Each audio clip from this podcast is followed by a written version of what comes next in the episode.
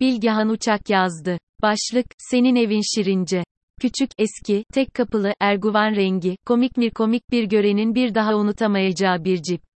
Renginden mi yoksa dökülmüşlüğünden mi bilmem, bana emekli konsomatrisleri hatırlatmıştı ilk görüşümde.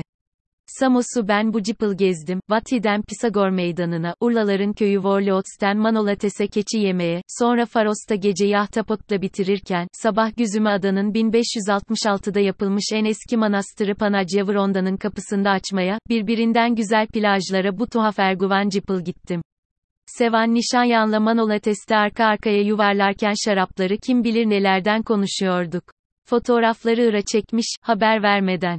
Sonra atlayıp cipe Pagondas'a gitmiştik.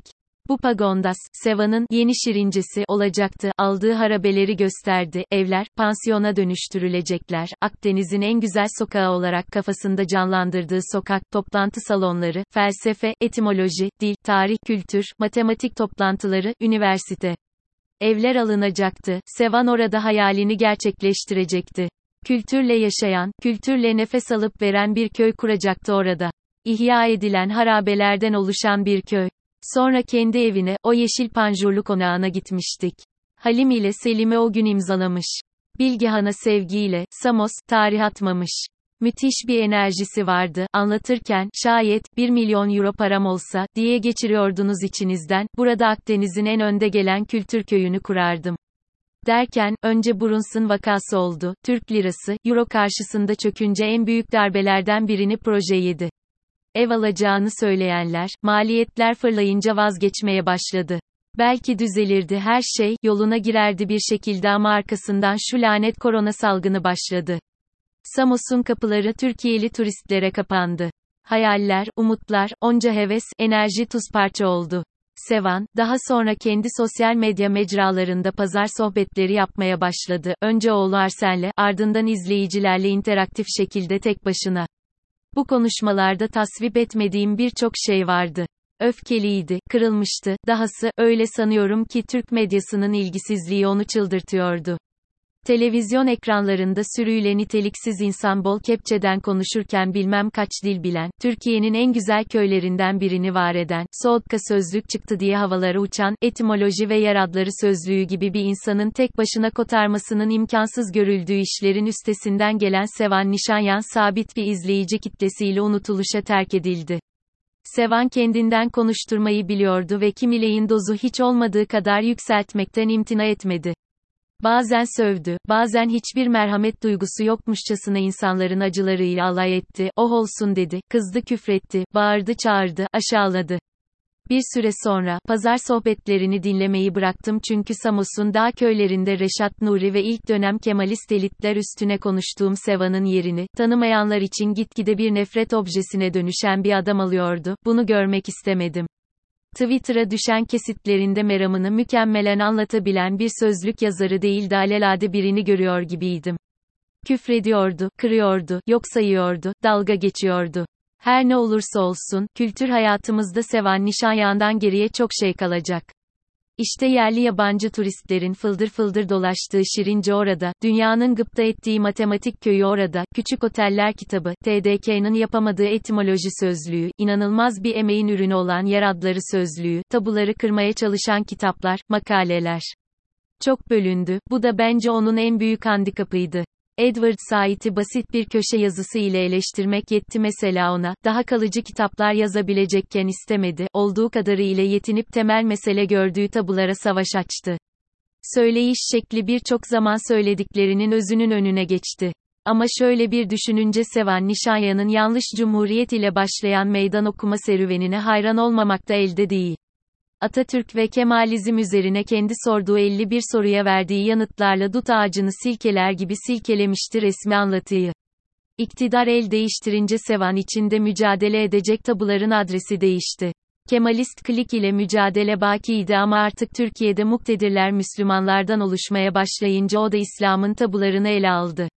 İşte Halim ile Selim, din savaşları, hocam Allah'a peygambere laf etmek caiz midir? O sorgulamanın bir ürünü. İnançlı olsun ya da olmasın insanın ufkunu açan, onu düşünmeye teşvik eden metinlerdi ama Sevan hep kolaya kaçtı, bir türlü, magnum opus denebilecek kitabını yazmadı.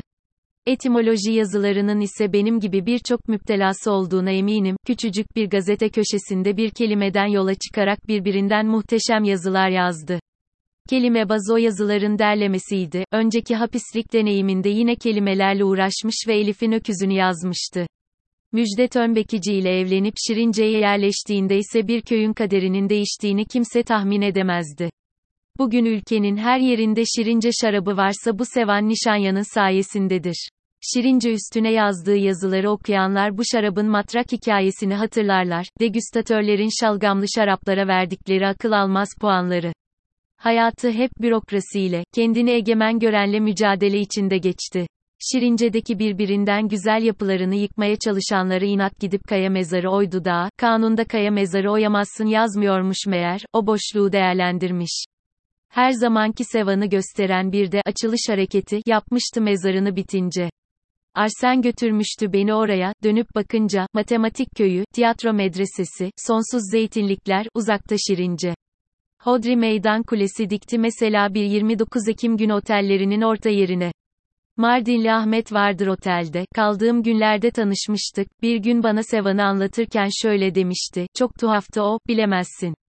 Bir gün, İlyas Tepe'deki evlerden birini yaptık, bitirdik. Geldi baktı. Kapısını beğenmedi. Düzelmez bu, gözüme estetik gözükmedi, dedi. Yıktırdı. Sonra yeniden yaptık. Öyleydi, bütün ayrıntılarla ilgilenirdi. Estetik kaygısının ne kadar muhteşem sonuçlara yol açtığı Matematik Köyü'nün kütüphanesinde, oteli oluşturan evlerde, tiyatro medresesinin revaklarında görülür. Burada bir türlü rahat edemeyen Sevan'ı Samos köylüsünün de istemediğini öğrendik geçenlerde. Onun ölü bir köyü diriltme çabasını, Türk köyü kuracaklar, bir de cami dikecekler, diye anlamışlar. Samoslular hem maddi hem de kültürel açıdan zenginleşmek yerine bunu yapmayı düşünen birine hayatı dar etmeyi seçmiş. Samos karakolunda 8 gece beton üstünde yattıktan sonra 15 gün içinde ülkeyi terk etme şartıyla bırakmışlar. Hem Türkiye'nin hem Yunanistan'ın, persona non grata ilan ettiği belki de tek insan olmayı başarmış. Ama son programında söyledikleri benim içimi çok acıttı. Ben bu işten yoruldum. Yani bayağı yoruldum. Ben de çok büyük bir hızla yaşlanıyorum, görüyorsunuz. Benim evim Şirince. Orası benim evim. Oraya gitmek istiyorum. Ne zaman, nasıl olur bilmiyorum. Bunun bir çaresi bulunabilir mi bilmiyorum. Sevan'ın Ermenistan pasaportu bence hiçbir şey ifade etmiyor. Evi burası, belki de kendini burada yaşayan milyonlarca insandan daha buralı, buraya ait hissediyor. Bazen her şeyin üstünü kapatıp yepyeni, bembeyaz bir sayfa açmak iyidir. İtibar, fiyakalı otomobillerle değil böyle jestlerle kazanılır. Umarım Cumhurbaşkanı bu çağrıya kayıtsız kalmaz ve basit bir kararla Sevan Nişanyan'ın Türkiye'ye, vatanına, evine dönmesinin yolunu açar. Ve, geçimsiz bir dahiyi Şirince'den Urla'ya o tuhaf erguvani cipinde giderken görebiliriz.